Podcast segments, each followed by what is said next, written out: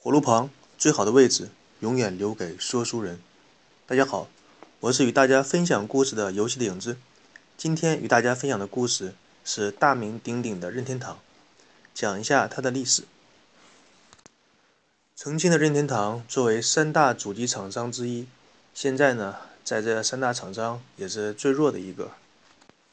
平心而论，以现在堂的以现在任天堂的影响力，还不如 Steam。曾经无比辉煌的主机厂商，现在已经沦落为半个手游厂商。曾经的任天堂放出过狠话，说当任天堂的游戏出现在除了任天堂以外别的主机和游戏平台上，就是任天堂退出游戏业的时候。那么马里奥这一任天堂经典的形象，马上就要出现在苹果的平台上。不知道任天堂是不是会信守自己的诺言，要退出游戏界呢？恐怕要自己打脸了吧。不过企业家什么德行，你还不知道吗？早晨起来之后，把昨天的自己薅住脖领子拉过来，啪啪的打一顿脸，不打个十分八分的，这一天过得都不舒服。在今天，在金钱和生存压力面前，尊严、承诺、理想与坚持。都像手指一样随便的任人蹂躏。许多玩家对任天堂的理解是一个游戏厂商，但高级版的核心玩家比较知道的是，任天堂的起家是从赌博公司开始的。在国外呢，有一些比较闲的游戏学家开始编写游戏简史，其中任天堂就是浓墨重彩的一笔。在这本书当中，曾经介绍过。玩家对于任天堂在游戏界的辉煌，事实上，他们对这一方面的理解是很浅薄的。任天堂在整个百年历史当中，游戏不过是它光辉的一瞬，就像流星划过天际。那么，任天堂是怎样从一个手工作坊成长为如今世界五百强的企业？这其中的历史要比玩家的了解要漫长的多。为了让大家。全面的了解这个公司，我们要把时间回溯到一九八八年。在这一年，日本的京都成立了一家名为印天堂呼麦的纸牌生产商。这里指的纸牌不仅仅是我们平时玩的扑克，还有日本那种传统的纸牌花扎，以及后来发展的塔罗牌等等，就是牌类吧。关于任天堂的名字到底是什么含义，其实是众说不一的。其中比较令人信服的是，任天堂的含义是“谋事在人，成事在天”。但你要是这么想的话，其实你也可以叫顺天堂，这样更加方便理解，一切顺其自然嘛。这里补充跟大家分享一下，“顺其自然”本身的含义是，不是说像现在我们理解的。你一切都放手不管，让大自然去处理，就完全放挺了那种感觉。而这顺其自然的本意是你要顺应着自然的规律，让顺应着事物的本质去做事或者是处理问题，这才是顺其自然本身的含义，原本的含义。那么汉语呢，很多的意思是有很多二把刀的专家呀，或者是由大众的文盲特性导致很多优美的。成语很多优美的词汇词藻都已经完全改变它的本意。这里再补充说一下，现在非常流行的一个词叫做“小鲜肉”。这个词在古代，在民国期间是指佝偻妓院里边的某个角色的名称，现在被大众如此的称呼。一些有文字洁癖的人听起来不知道作何感想。呵 呵继续我们的故事吧。这个任天堂的字牌，这个厂商的小老板呢，是任天堂的第一任总裁，他的名字叫做山内房之郎。他在当地是一个艺术造诣一般，但是口碑比较好的雕刻艺术家。其实也谈不上艺术家吧，也相当于是一个手艺人，会点木雕。为什么说口碑比较好呢？那是因为他做的东西呢，通常都是性价比比较高、经济实惠啊。其实说白了就是卖不上高价，以大众可以接受的价格贩卖自己的作品，所以说口碑当然好了。平心而论，这个人的家境算是不错，可以说是个彻头彻尾的富二代。他的家人呢，给他留下了一大笔的遗产，并且希望他能够将家族的传统手艺木雕给传承下去。但计划往往是赶不上变化的。一方面，由于他个人的雕刻技艺实属是一般；那另一个方面呢，对于整个社会那个时候对木雕的喜爱正在逐渐的平淡。那个时候，很多新兴的东西渐渐取代了这一个。这个在后面我会讲到。那么有两句话说的比较像官方的套话，给他翻译成老百姓的话说，就是说他自己东西其实是不太好卖的。那么用街头上摆摊的小贩的话说，你卖鱼不挣钱，你可以卖盆儿嘛。那么对于这个人来说，他也是比较想得开。你对一个不挣钱的行业，你要继续坚持下去。一般来说，只有弱智那么干，或者是弱智艺术家，或者是国企才能继续做下去。那么这位仁兄呢，显然是不属于这其中的任何一个。于是呢，我们的这位主角想了一下，哎，卖鱼不挣钱，那我去卖螃蟹吧。于是他就将自己家的木雕店修修改改，小装修了一下，改成了。日本人喜欢玩的花牌，这样一个生产的小作坊。那种花牌呢，在日本有时候被叫做花扎。他这么一弄啊，正是应了那句“天生我材必有用”。不要看这个人在木雕方面没有什么太过深的造诣，但是在做生意方面呢，却挺门儿清的。于是，这个小作坊生产的花牌质量过硬，基本上属于。我国这边的国家一年的免检产品，所以说业绩也是逐年的攀升。那么跟着你有钱赚，手下的员工自然是尊敬你。在这个小小的作坊当中呢，我们这个主角的威信也是逐然的建立起来。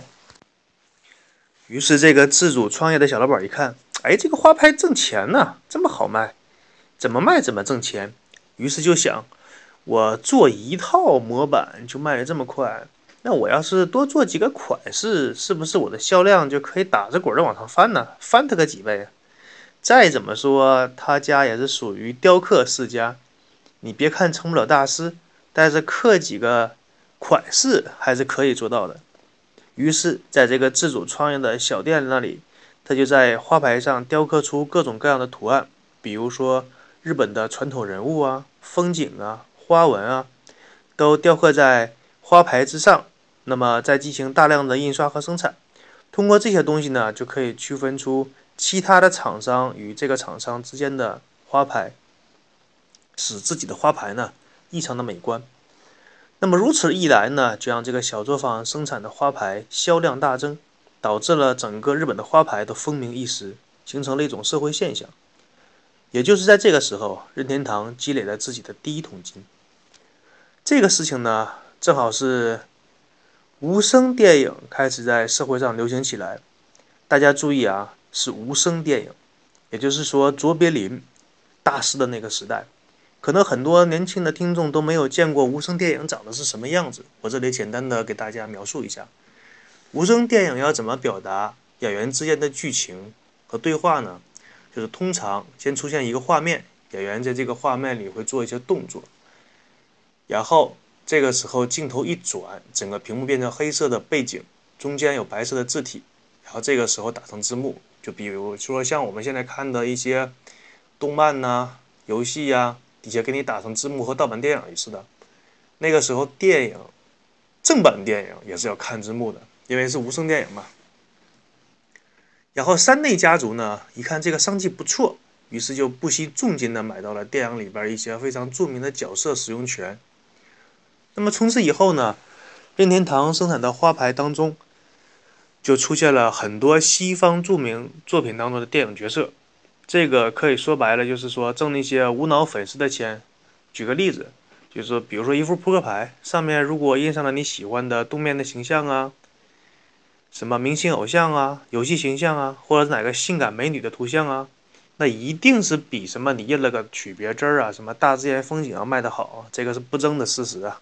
再加上那个时候呢，日本政府从一九零七年开始实行了全盘西化的政策，也就是所有的制度啊、饮食习惯呐、方方面面呐，一切要向美国看齐，向东欧那些发达国家全面的学习。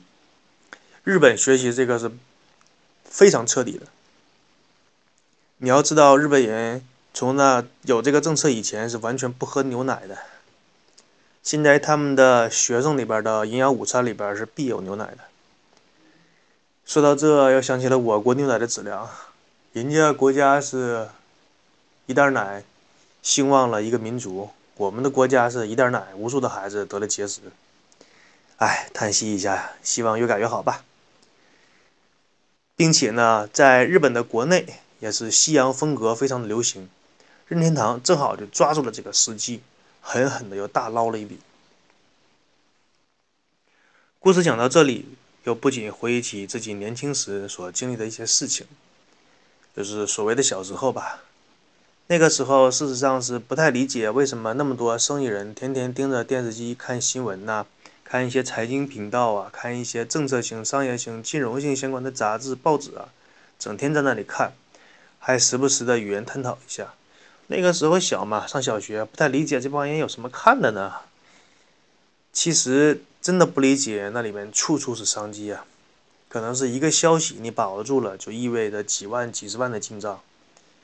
虽然说没有像搞笑电影里边说的“我一秒钟几十万上下”那种感觉，但事实上书中自有黄金屋确实是体现了出来。继续说我们的任天堂。由于任天堂一系列的政策和决策，让自己的公司在日本国内进行了大肆的扩张，于是自然而然的，他的下一步计划要向海外进军，也就是我们所说的要出口了，卖出自己的商品。任天堂通过交涉与日本的日本专卖公司达成协议，让日本。的专卖公司同意任天堂的扑克和占星牌在西方的市场进行贩卖。这里补充说明一下，在日本，如果你是私营企业的话，要通过日本的专卖公司进行谈判，然后才能在海外市场进行贩卖自己公司的产品。对于任天堂生产的产品本身质量过硬，加上有雕刻基础的小老板和一系列的电影、电视剧明星图案，这种产品你想一想都会大卖。于是任天堂在海外也继续挣钱。这个时候呢，作为整个公司的创立者，当然有着无比的自豪和满足感啊！白手起家嘛，那必然是成功人士的故事了。但是经历了这么多年岁月的洗礼，由一个成熟的中年人，已经蜕变成垂暮老去的老者，于是开始为自己的接力棒寻觅他他的。接替人。关于第二代领导人呢，山内家族表现得非常的保守。其实那个时候可以说，任天堂已经有很多强将如云的中层干部，他都可以从中提拔上来一两个的。但事实上他没有这么做，而是选择了自己的继承者是自己的一个上门女婿，并且还要求那个女婿改成自主家自己家族的名字，比如说你原来姓张。你一定要改成姓赵，然后才能怎么怎么样的。赵家人嘛，是吧？然后把这个公司才能交给他。呃，俗话说得好，换手如换刀。第二代领导人一上台之后，除了在玩具和纸牌上的产业投资以外呢，任天堂决定开始炒地皮。地皮呀，那可叫不动产。古今中外，这个东西就没有便宜的，更何况是一九三零年，东京几块比较具有商业价值的地皮，全部被任天堂高价收入自己的旗下，尤其是京都东山地区的黄金土地，被任天堂收购。这个地点好到什么程度呢？给大家举个例子，就相当于北京二环内王府井附近的那块商业地皮。那个地方恨不得左边麦当劳，右边肯德基，然后它中间立个麦的立中间那块地皮那么大一片都是被任天堂收过去了，寸土寸金就是形容这种地段。那么这块黄金地皮直到现在为止，任天堂都没有把它卖掉。那么任天堂在这个地方呢建起自己公司的本部。最开始的时候呢是一个四层的办公大楼。那么这个时候呢，任天堂已经从一个小作坊华丽的转身成为一个有自己拥有独立办公大楼的公司。也是在这个时候呢，任天堂的产品已经是在同类产品当中的占有率达到了百分之八十以上。可以说，在没有国家政策的干预和导引的状态下，没有独裁的竞争的情况下，以市场竞争的规律来达到这样一个数字是非常了不起的。它的这个占有率，我记得微软公司在自己最辉煌的时候，应该是这样一个数字，是个人 PC 电脑上的操作系统的占有率。事实上，很多人不了解 PC 的操作系统，除了有 Windows、苹果，事实上还有 Linux 和 Unix，还有 Unix 这几个操作系统，Red Hat 啊等等等等吧。但是非常非常的小，小到什么程度呢？小到很多的黑客都懒得给这种系统做。做病毒，你就可想而知，总共才有几个人用吧。我记得那个时候上学的时候，还有人讨论这个问题，说 Windows 系统不安全，到处是漏洞啊，到处是木马病毒啊，泛滥呐，什么什么什么，什么 Linux、Unix 多么多么好。然后我就听不下去了，是吧？我就跟那个人说，如果你是一个黑客，你想扬名，你想立腕，或者你想宣传自己的技术，炫耀自己的本领。你是在一个市场率占有百分之八十到九十以上的 Windows 平台做一个病毒呢，还是在占有率只有百分之一或者百分之零点一的 Linux 和 Unix 的平台上做个病毒呢？然后那个人就沉默了。你这不搞笑吗？我跟你说，为什么 Windows 操作系统能够全面霸占个人的 PC 上，是因为当年我记得好像应该是在九几年、两千年左右吧，那个时候我们。大容量存储介质还是用光盘的，要用光驱来读取光盘。你在 Linux 和 Unix 的操作系统上，当你用计算机的操作系统去访问你的光驱，用光驱读取光盘里边的内容的时候，你需要敲一连串的命令才能调用这个光驱。大家注意，是命令。现在很多人。啊，我想一下，可能很多年轻的点儿的听众都不知道道士命令是什么，都不知道命令行是什么。以前呢，但凡是你要鼓动计算机的话，这个是必修的专业。但现在都是鼠标了，是吧？鼠标键盘，有的人甚至键盘都不怎么用，直接鼠标点一点就可以了。那个时候你要记很多命令的，什么 dir 啊、cd 呀、什么 delete 啊、delete tree 呀，等等等等，非常非常的繁琐，而且。当我觉得繁琐的时候，当我第一次见到 Linux 和 Unix 这样操作系统的时候，我就觉得 Windows 的 DOS 命令已经非常人性化了。你就可想而知 Linux 和 Unix 这个东西有多难用。哎，好了，跑题了，我们再要继续回来讲任天堂。那么，即使是时至今日呢，任天堂仍然是国内算是一流的纸牌生产的制造企业。事实上呢，关于任天堂的故事呢，可以说是。漫长有趣，波折而又壮阔。那么今天呢，作为任天堂任天堂故事的第一集，就与大家分享到这里。我是和大家分享故事的游戏的影子，我们大家下一期再见。祝大家有个好心情。